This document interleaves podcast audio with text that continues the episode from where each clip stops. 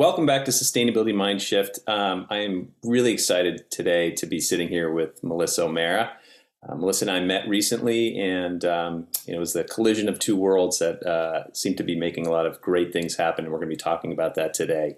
Um, Melissa and I are going to be using uh, an interview format, which she's going to be talking about, uh, called the Bigger Game, um, which many of you may have heard about or not. But um, listen up; this is going to be exciting. We're going to hear about Melissa's story and uh, I'm going to be interviewing her this time as she interviewed me uh, in the last episode, as you saw. So, hi, Melissa. Hi, I'm looking forward to this. It's fun to have the tables turned a little bit. Feels weird on this side, I tell you. I mean, I'm you know I've done some interviewing over the last uh, six months, but this is new for me using the bigger game, so I'm excited.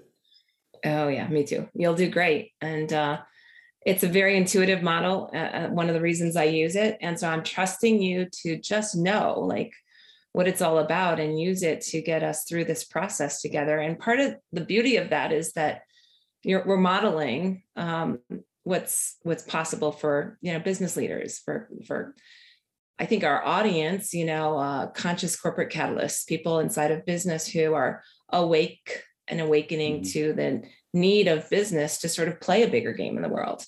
So I'm I'm very excited to um, use this framework to sort of share this first, you know, sort of an unveiling of, of the, it's, it's not a new framework, um, but it's something that's been very useful to me in my career and in my, my soul work, if you will. I mean, mm-hmm. my, my, my sense of calling, which is around, um, yeah well we'll get into all that yeah but get in a shortcut it's around it's around raising um our capacity to and, and our, our way of seeing the world um, inside of businesses so that we can understand the interconnected nature of, of everything like really understand our impact personally individually as well as at a, at a team or you know subsystem level inside of the you know bigger corporate system and then the companies you know they operate in industries and ecosystems you know and mm-hmm. and how do those companies interact and and with not-for-profits and with you know, government and you know so it's in a way it's like really i want to help businesses to realize their part in the ecosystem um, and that includes nature.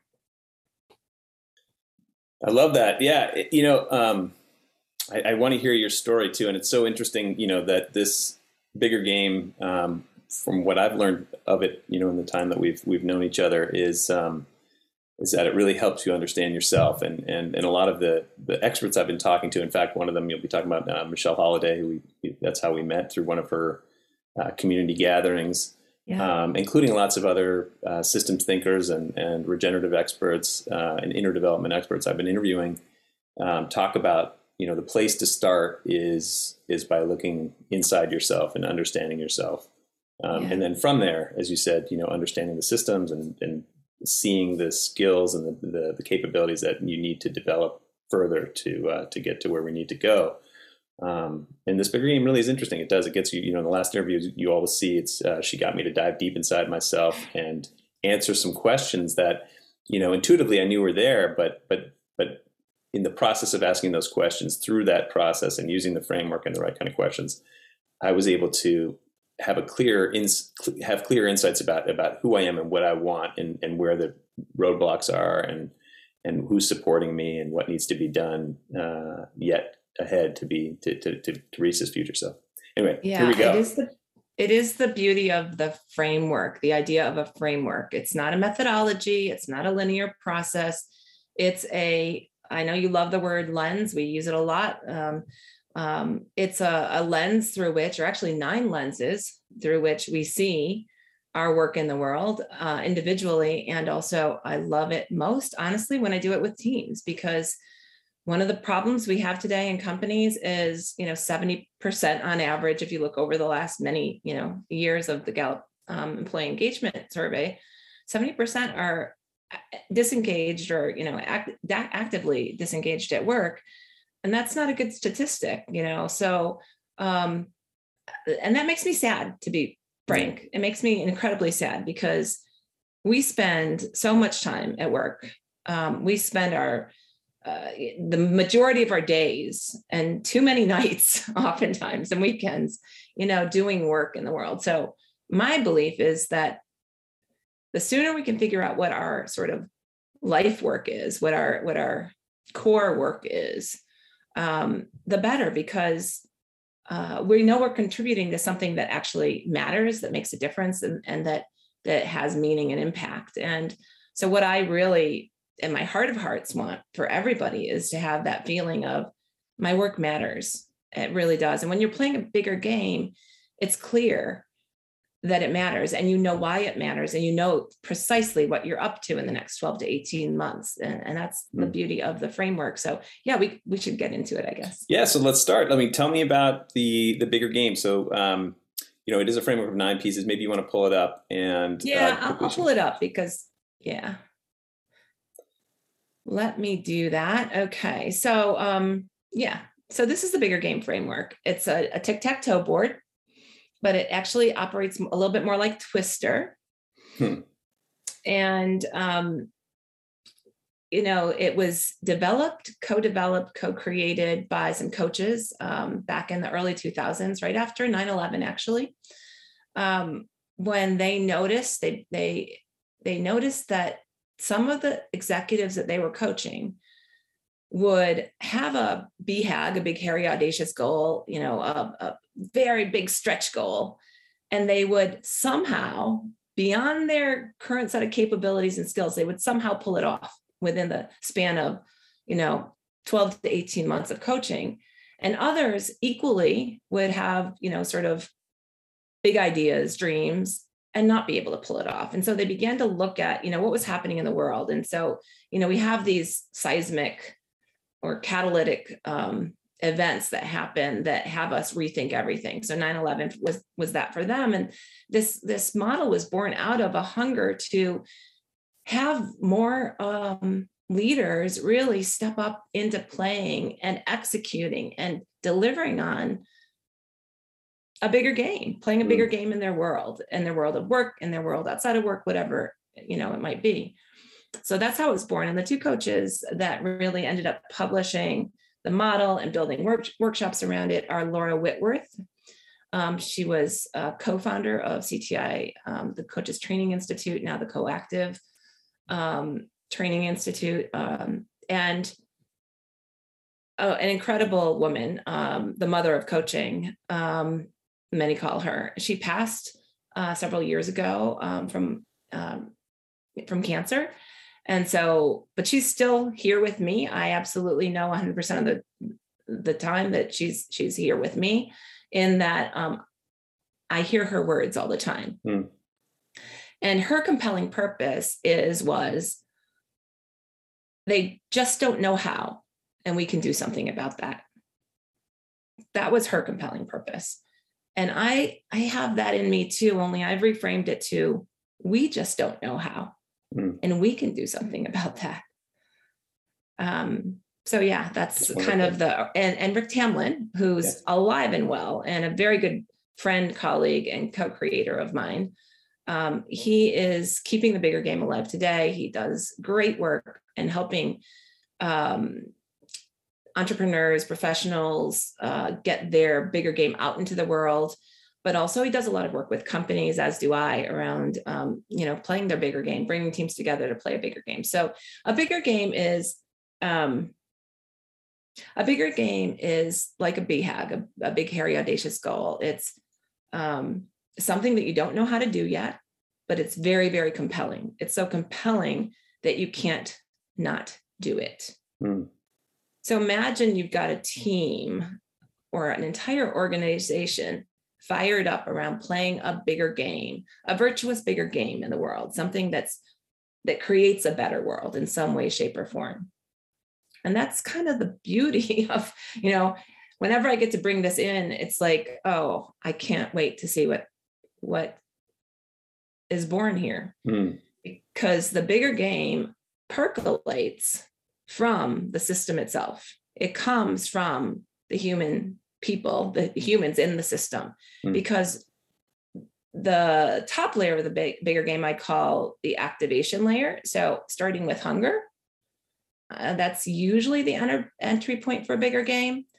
Um, I kind of feel that oftentimes it comes in sideways through a gulp that sort of wakes us up and scare, scares the crap of us. And we say, we immediately go to no, not that, which is one of the three lenses of hunger. Mm. That's not okay for me. So I see that this model itself was created out of, it was a bigger game to create the model, right?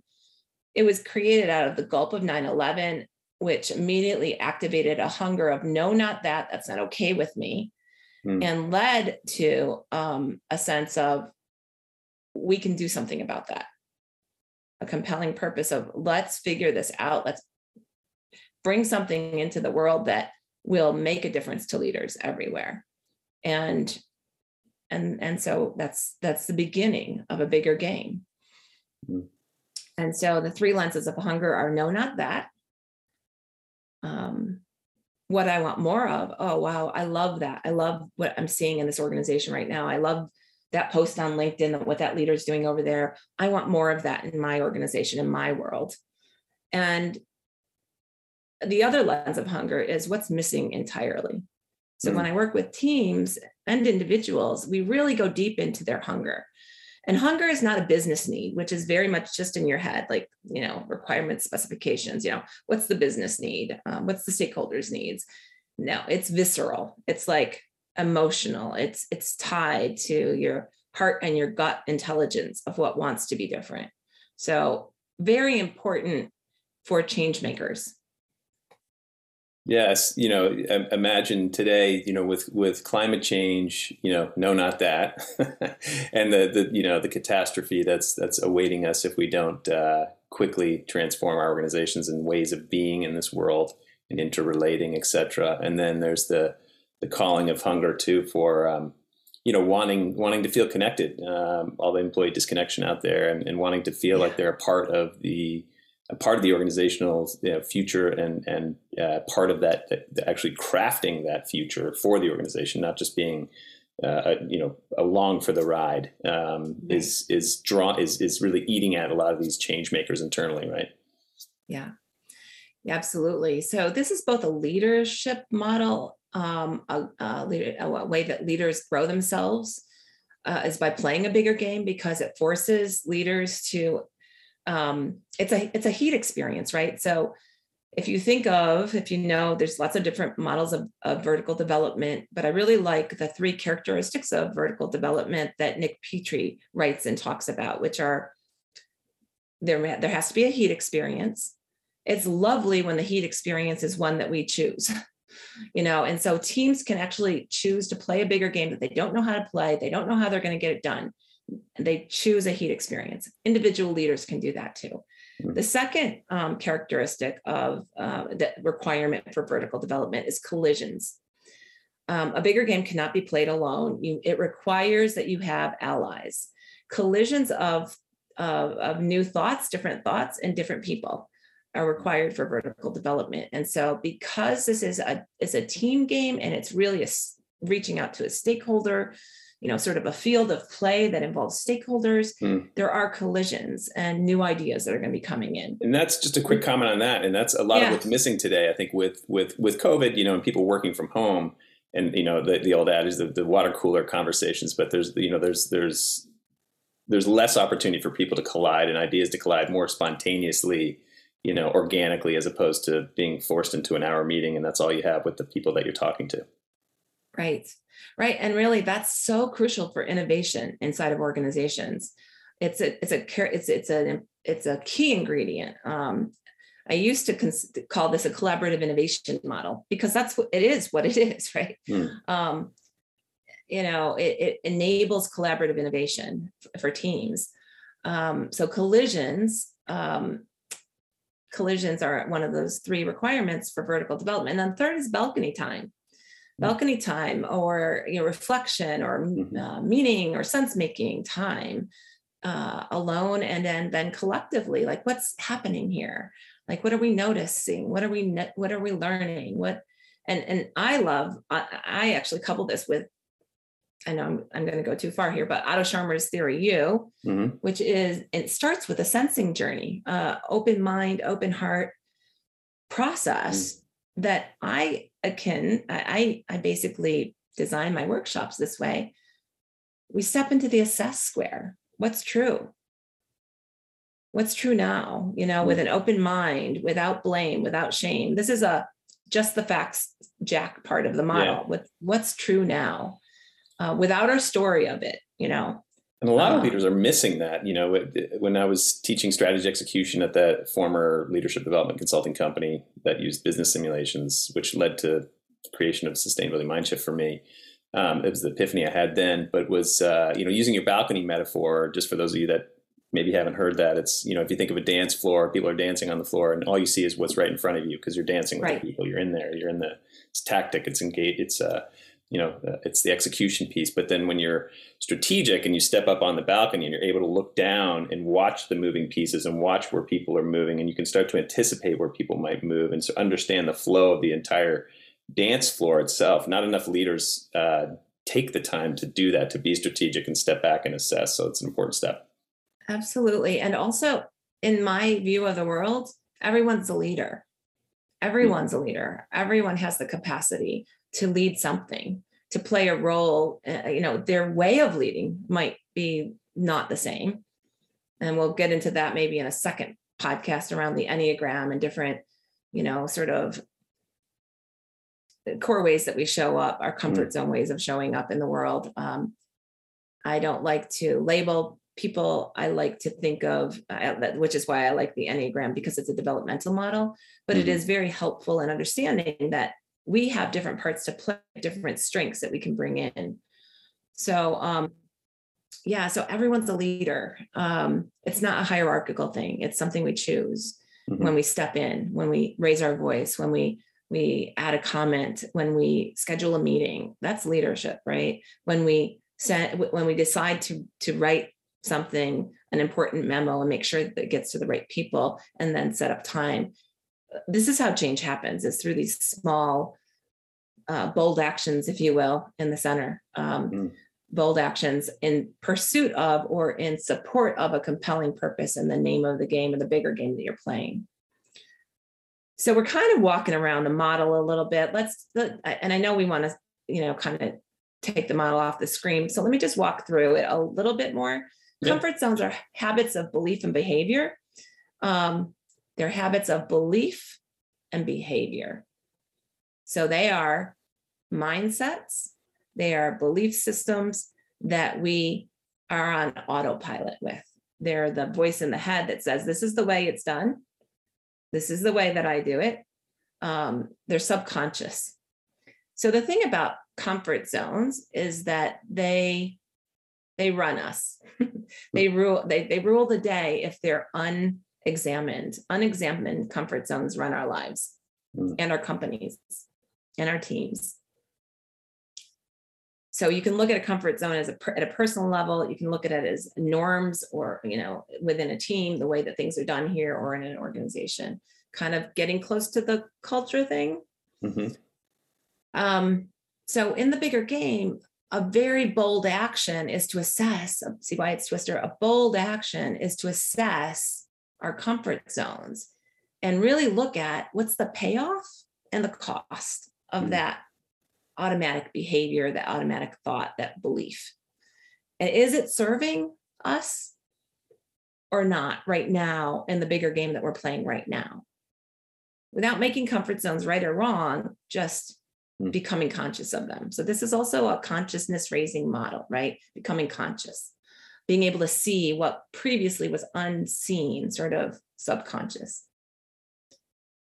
Um, I'm also trained in organizational and relationship systems coaching. And one of the terms that people will use is this is a model that reveals the system to itself. Does that Looking make sense? In the, the system looks itself in the mirror. Yeah, interesting. Okay. Yeah. And through these nine different sort of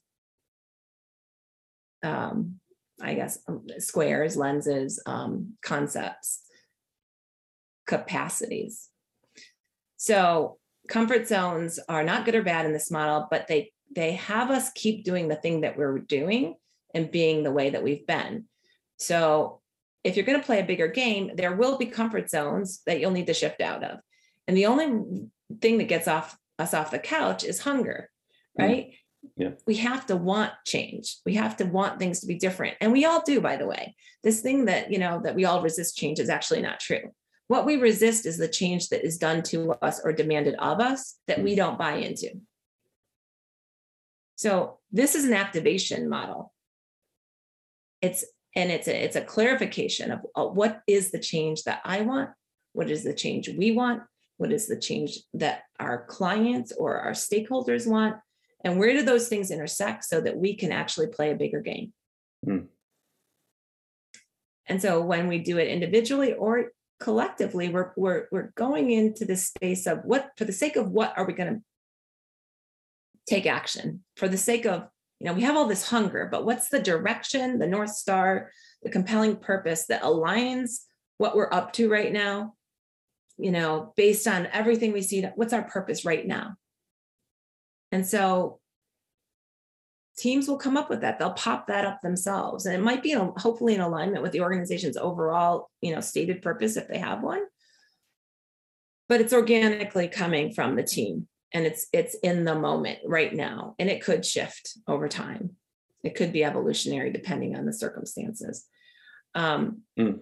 it also can be for many people very um, something that guides them for decades Yeah. um, Yeah. and so from that that activation layer usually you, then you begin to say okay if that's what we're hungry for that's the north star that should guide our actions like we got to do something about this what are we going to do in the next 12 to 18 months Yeah. and that is the name of the game and it doesn't have to be sexy it could be we're going to mm, we're going to launch um, and or pilot a new um, employee engagement system or a, a sustainability mindset. Yeah, why not? Mind shift um, Yeah, uh, exactly. engagement with Brad um, and work to activate 15% of our workforce in this new way in the next 18 months by X date. That's a bigger game. That could be a bigger game Yep. it- you know so um yeah so that's the activation layer the the middle layer i call the the calibration layer okay we know what our game is how bold do we go how gulpy can we can is it going to be gulp is a combination of excitement and fear and if you're not feeling gulp when you're playing a bigger game then you're actually not playing a bigger game so it really fire inside, right? yeah, well, it's the it's the like I'm stepping out of comfort zones. Oh my god. Ah. And at the same time it's like yay. sort of the top of the roller coaster, you know, when it's just the right size roller coaster. Yes. You know, Yeah. it's exciting to play a bigger game. It's compelling and it's scary because we're doing things we we're saying things we never said before out loud. We're thinking things that we didn't never dared to think before, and we're actually taking action. And it feels uncomfortable. So you know you're playing a bigger game if you're feeling that combination of excitement and fear, and you're you're kind of stepping into it courageously anyway hopefully with some good, you know, left brain thinking. hmm Um, so this is the calibration layer, um, and and this makes this model so valuable over time because you're playing a bigger game. Okay, let's step into the assess square. How's it going? What's working? What's not working? And then once you know what you're up to, then you begin to take bold action in all the squares, but but particularly you begin to invest, you build things, you know, maybe it's a new model, maybe it's new capacity or capability inside of your organization. Um, maybe it's, you know, who knows what, maybe you're you're investing in um, help to, to come in and help you build uh, something that you don't know how to do yourself. So you're investing in building the the infrastructure or the capacity to play this game. And you're going to need allies. And, you, and so thinking about the allies is huge. Like who needs to be part of this and how can, will it be compelling for them or not? And, and read and understanding that this is the stakeholder, you know, uh, partially the stakeholder place. Um, Mhm. and also the co-player place. Who's, you know, going to play this bigger game with me? Like we're co-players in this next phase of your, of your sustain, sustainability mind shift podcast because Yeah. we're co-producing this next series about conscious change makers inside of companies and and telling their stories you know through the through the bigger game model you know really tracking their their own journey um, into change making the hero's journey you know the mm-hmm. challenges mm-hmm. and the so we're gonna we're gonna do that together and that's gonna be fun it's very compelling to me yeah i can't wait to hear people's stories it'll be really interesting you know when you get to as, as you did with me to get to the heart of why people feel the way they do, what they're up to, what the you know all these all these different pieces um, that you know when I when I've thought about you know my why and, and why I created the sustainability mindshift, for example, I had my own rationale and the stories I would tell people, etc. But but there's something about this the the flow and the the the way that especially you delivered um, the questions that brought it all together and kind of shaped a, a story for me that that that had much more meaning and and uh, a deep. I had a deeper connection with the with with the the answers I was giving you than than you know kind of just spitting them out when someone says, "Oh, tell me about sustainability mindshift." yeah, it's um it's kind of magical that way sometimes. So let's make some magic and and and also enabling. I mean, I think that so if we talk about just sort of the bigger game of this podcast, we'll do just very briefly because I want to want to cover the sustainability square and then I want to get our faces back on. But the um, sort of the bigger game that we're playing is it, right now. It's a really um, it's sort of a it's it's pilot. It's uh it's it's well for me. The name of the game it's really simple. We're producing this podcast series. We're we're piloting a new way of doing your podcast actually. Um, and the bigger game that's already morphing out of it is what else should we do together? Mm-hmm. Because there's a feeling that there's a bigger game beyond that that has to do with your audience and my and, and the, the folks that I really want to have enable in the corporate space. So that's already like we become serial bigger game players. There's this one, and then there's the one that's just beyond it and beyond yeah. it. Yeah, so sustainability square is really important. Last thing, um, I'm going to actually stop sharing because we can talk about it. Everybody's seen the board. Yeah. Sustainability square is um, how do you sustain yourself while you're playing this passionate, purposeful, you know, really what feels very important, bigger game in the world?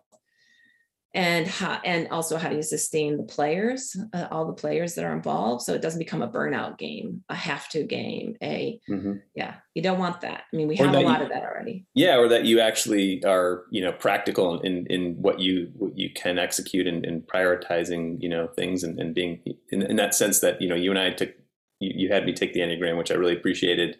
Turns out i'm a seven just like you we're ideators. We're people that you know have we're forward momentum. So we're we're constantly thinking about what's next and how to build upon the momentum that we already have and, yeah. and make it bigger and more complex to solve bigger problems. And and that can um, that can get in the way of success for for change makers. I think sometimes because they have they try to bite off more than they can chew.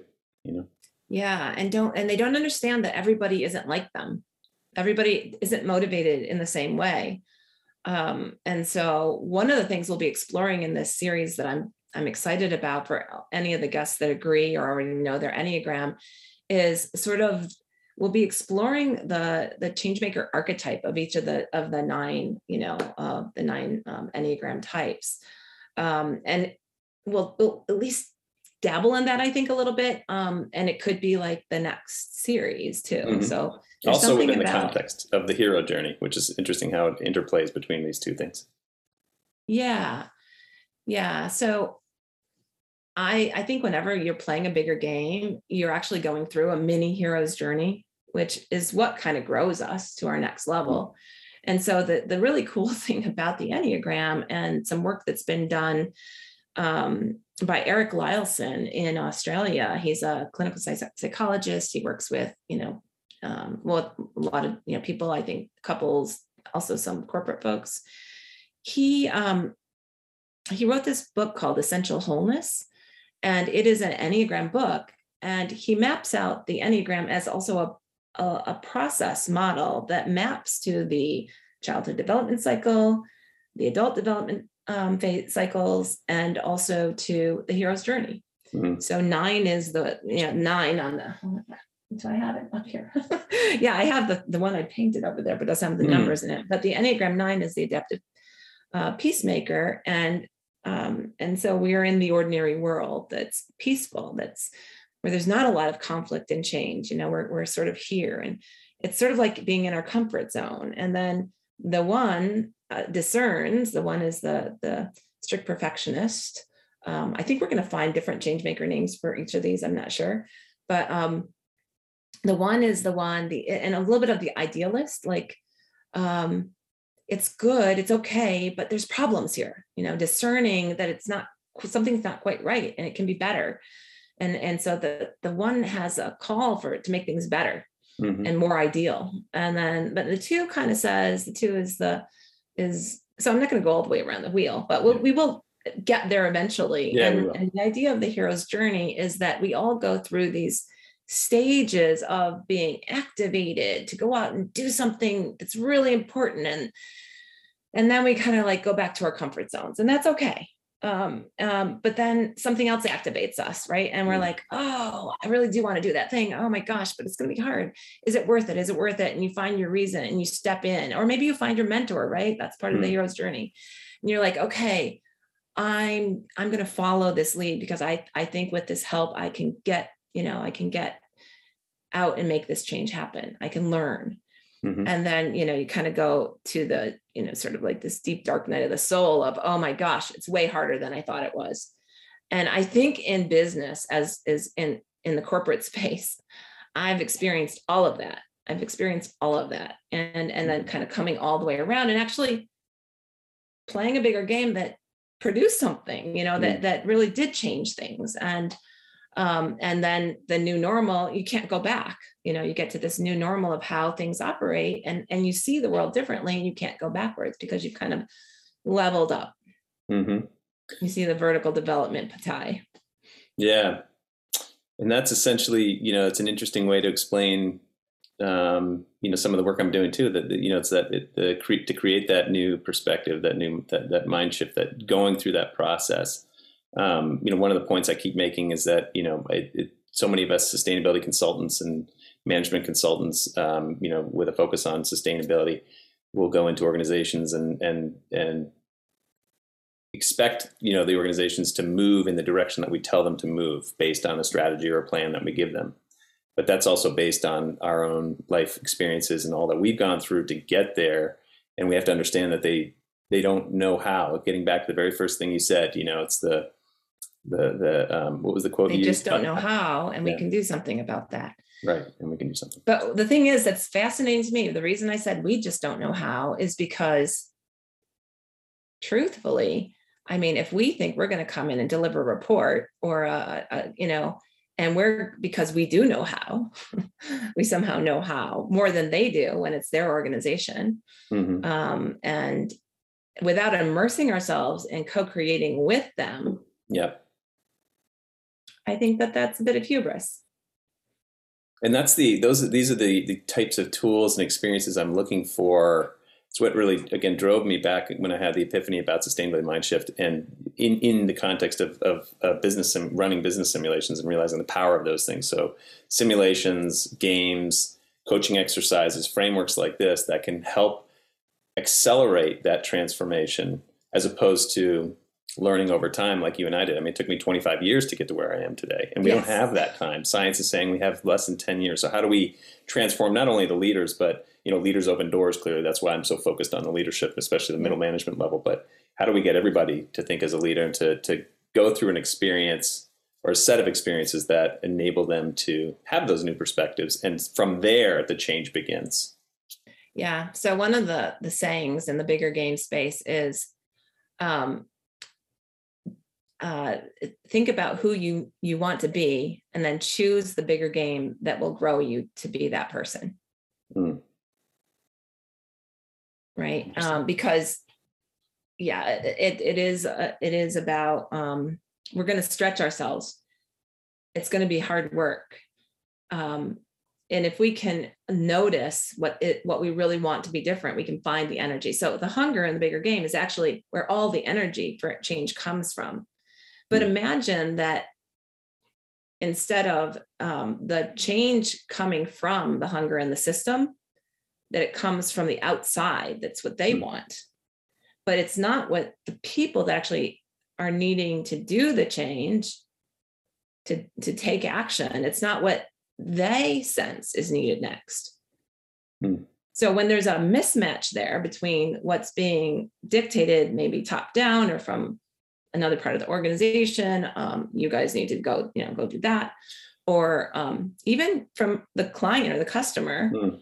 um, whatever the stakeholder, whoever the stakeholders are, um, there has to be an awareness of what is the hunger, what is what can activate the people that actually have to do the work mm. to do the work and sometimes that means also that the team, the hunger is beyond the boundaries of one team. Like, yeah, actually, the work that needs to be done requires hunger from two or three different parts of the organization mm. and a core stakeholder group. And actually, the they're all going to play a bigger game together. They're going to be aligned, and and they can make significant shift when when they mm-hmm. when they come together. But if somebody outside is just pointing to you over there yeah. in procurement or you over there in you know customer service and saying you must do this because we're playing a bigger game over here yeah. and i we need you well that's not very compelling if the the needs and hungers and motivations of the folks in customer service haven't even been considered right yeah we need yeah i think we need to be able to act as as uh, patricia Albere said as a super organism you know we need to be thinking yes. at, at a higher level of consciousness that exists in a, in a, in a superorganism. And you know, something you said interestingly too is, um, you know, when it's the when it's I think what's happening today with COVID and lots of other you know challenges to businesses is is change. You know, change has been something that we've talked about for many years, obviously, especially now. And organizations are trying to react and adapt and change to the given circumstances. But what's also emerging right now, which is super interesting, is you and I, the work that we got exposed to and how we met, I think through Michelle Holliday's work and the work that Giles Hutchins and Laura Storm are doing around regeneration. Yes. This whole regenerative movement, I think is something that innately people are feeling. It's that, it's, you know, the, the crisis of conscience, the, the, the illusion of separation, as Giles Hutchins calls it. He's got a whole book on that. Um, we feel that intuitively. And so, to your point, when when leaders are saying, "Here's how we need to change," but they're really dictating that change based on an old, dying paradigm, way of thinking, way of being, you know, profit first, hierarchical, ego driven, binary, linear, all that stuff. It, it, people feel that tension of it's not right. We need to do. We need to be aligned with life. We need to start to move the organization and ourselves in in a new direction. And and that's hard for businesses to do clearly because the systems are entrenched. But that's that's what that's yeah. that's what that's what change makers are dealing with today. I think really is that tension as well. Absolutely, because yeah, uh, how to to bring people on board. I mean, I I remember being in this place in IBM and in Schneider Electric and some of the change initiatives that I that I led, and thinking, why don't they get it? Why don't they get it? Well, that wasn't really very helpful because um, you have to really spend time with people and understand maybe it isn't the it that they're ready for, you know? And so, how do you bring people together and, you know, sort of go up Maslow's hierarchy? Hmm. in a way. I mean, the, the first bigger games are if there's not safety and trust in an organization, and you're asking them mm-hmm. to save the world at the you know sort of the top of the Maslow's hierarchy or whatever, right? Mm-hmm. No, right. no, no. First, you have to build safety and trust and a sense of cohesiveness and the ability to uh, just build basic high performance teams. And, and I spend a lot of my time doing that, mm. you know, because we, we can't, you know, sort of skip that stage of actually bringing the system together I know that you have to stop here. Yeah, there's a lot of Brad. work going on. I think it's Carol Sanford actually, who we've been looking into recently because of her cover of her book that has the look the symbol of the enneagram on it. Yeah, um, I think she's doing a lot of work in psychological safety. It could be somebody else, but there's uh, that you know it's, it's important. Actually, yeah, interesting. I actually she's not um, per se. She's contrarian on on psychological oh, she, safety okay. a little bit, and and so um she's topic. calling forth courage. Yeah. Um, let's just say, and and and owning our own triggers. Mm. You know, if we're so really for what what she's saying is that we need to regenerate ourselves. You know, the, the sort of inside out model of leadership and outside in, aware of the outside in and, and having the pull, you know, for the sake of that out there, I need to grow myself. For the sake of Laura Whitworth did some work. She she brought bigger game and taught bigger game. Now she taught coaching actually to prisoners in a high um what's it called uh, high security yeah high security prison mm-hmm. and they learn to communicate like coaches to ask questions like coaches to be heard in a coaching uh, um, kind of dialogue and it changed people inside of these prisons because nobody had ever taught them these skills. And it was a big gulp for her to go and do that inside of a prison not coach prisoners but teach them to coach each other. And so what they said to her is we need you back so you need to quit smoking.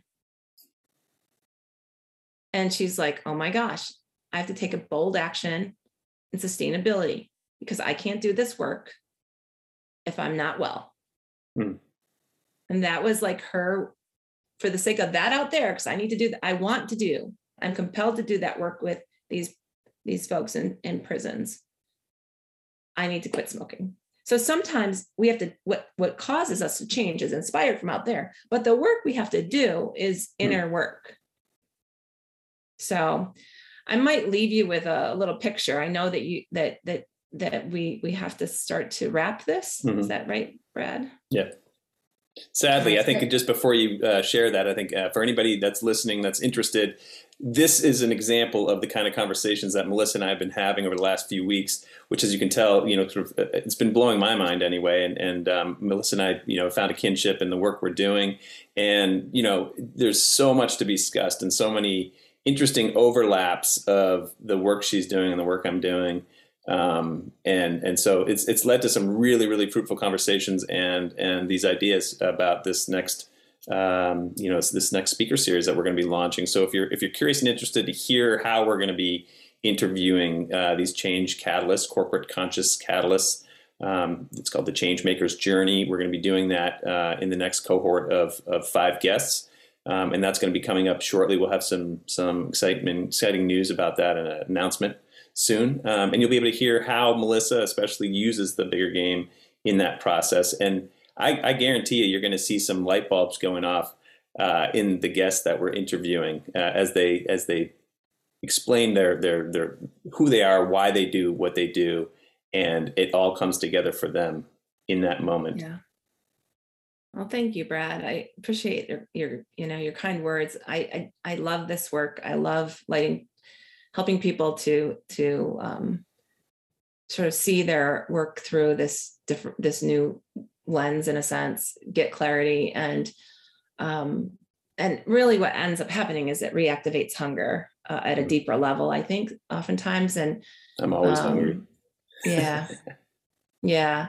So, um, well the, the thing i was going to share i'll just very quickly share um, is this this graphic here um, the inside out outside in. So a lot of times when i'm working in organizations i get called in because maybe i've got somebody's somebody's viewed as a problem quote unquote you know fix that human.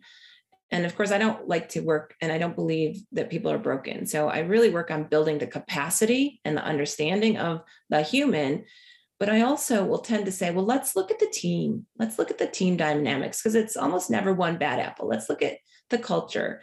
So I work at a lot at these two levels to create high performance cohesive teams and then almost inevitably i end up bringing in bigger game because for the sake of what do we do all this work and how do we begin to look beyond the four walls of an organization and the like the very um, the task orientation, um, you know, the functional orientation of the work to say, well, why are we really doing this work? What is our purpose as a company? What is our purpose? And so it's, I say leadership's an inside out job, but it's inspired by, for many, outside in. And so eventually uh, we, we get to have this conversation about, you know, what is our collective impact in the world? And how do we create better outcomes for ourselves our community our customers and maybe our profession or vocation So um, that's a simplified picture of the way that I like to see um, the kinds of work that that I do and that many many people like me do, and I think that you you do as well. You, you like to do so. I'll just leave with that. Um, I hope that was helpful. Yeah, it's a great systems approach. I like I like that in one easy to read graphic. Um, so it'll be fun to explore that actually with the with with the, uh, the, the the guests that we'll have as well to talk about it in the context of themselves, the organization, and the bigger, broader world. Um, so I'm excited about this uh, this journey together. So um, stay tuned for some exciting stuff. Thank you so much, Melissa, for your time and uh, and your your your partnership. And I look forward to to the work we're going to be doing. Thank you, Brad. Have a great rest of your day. Yeah, you too.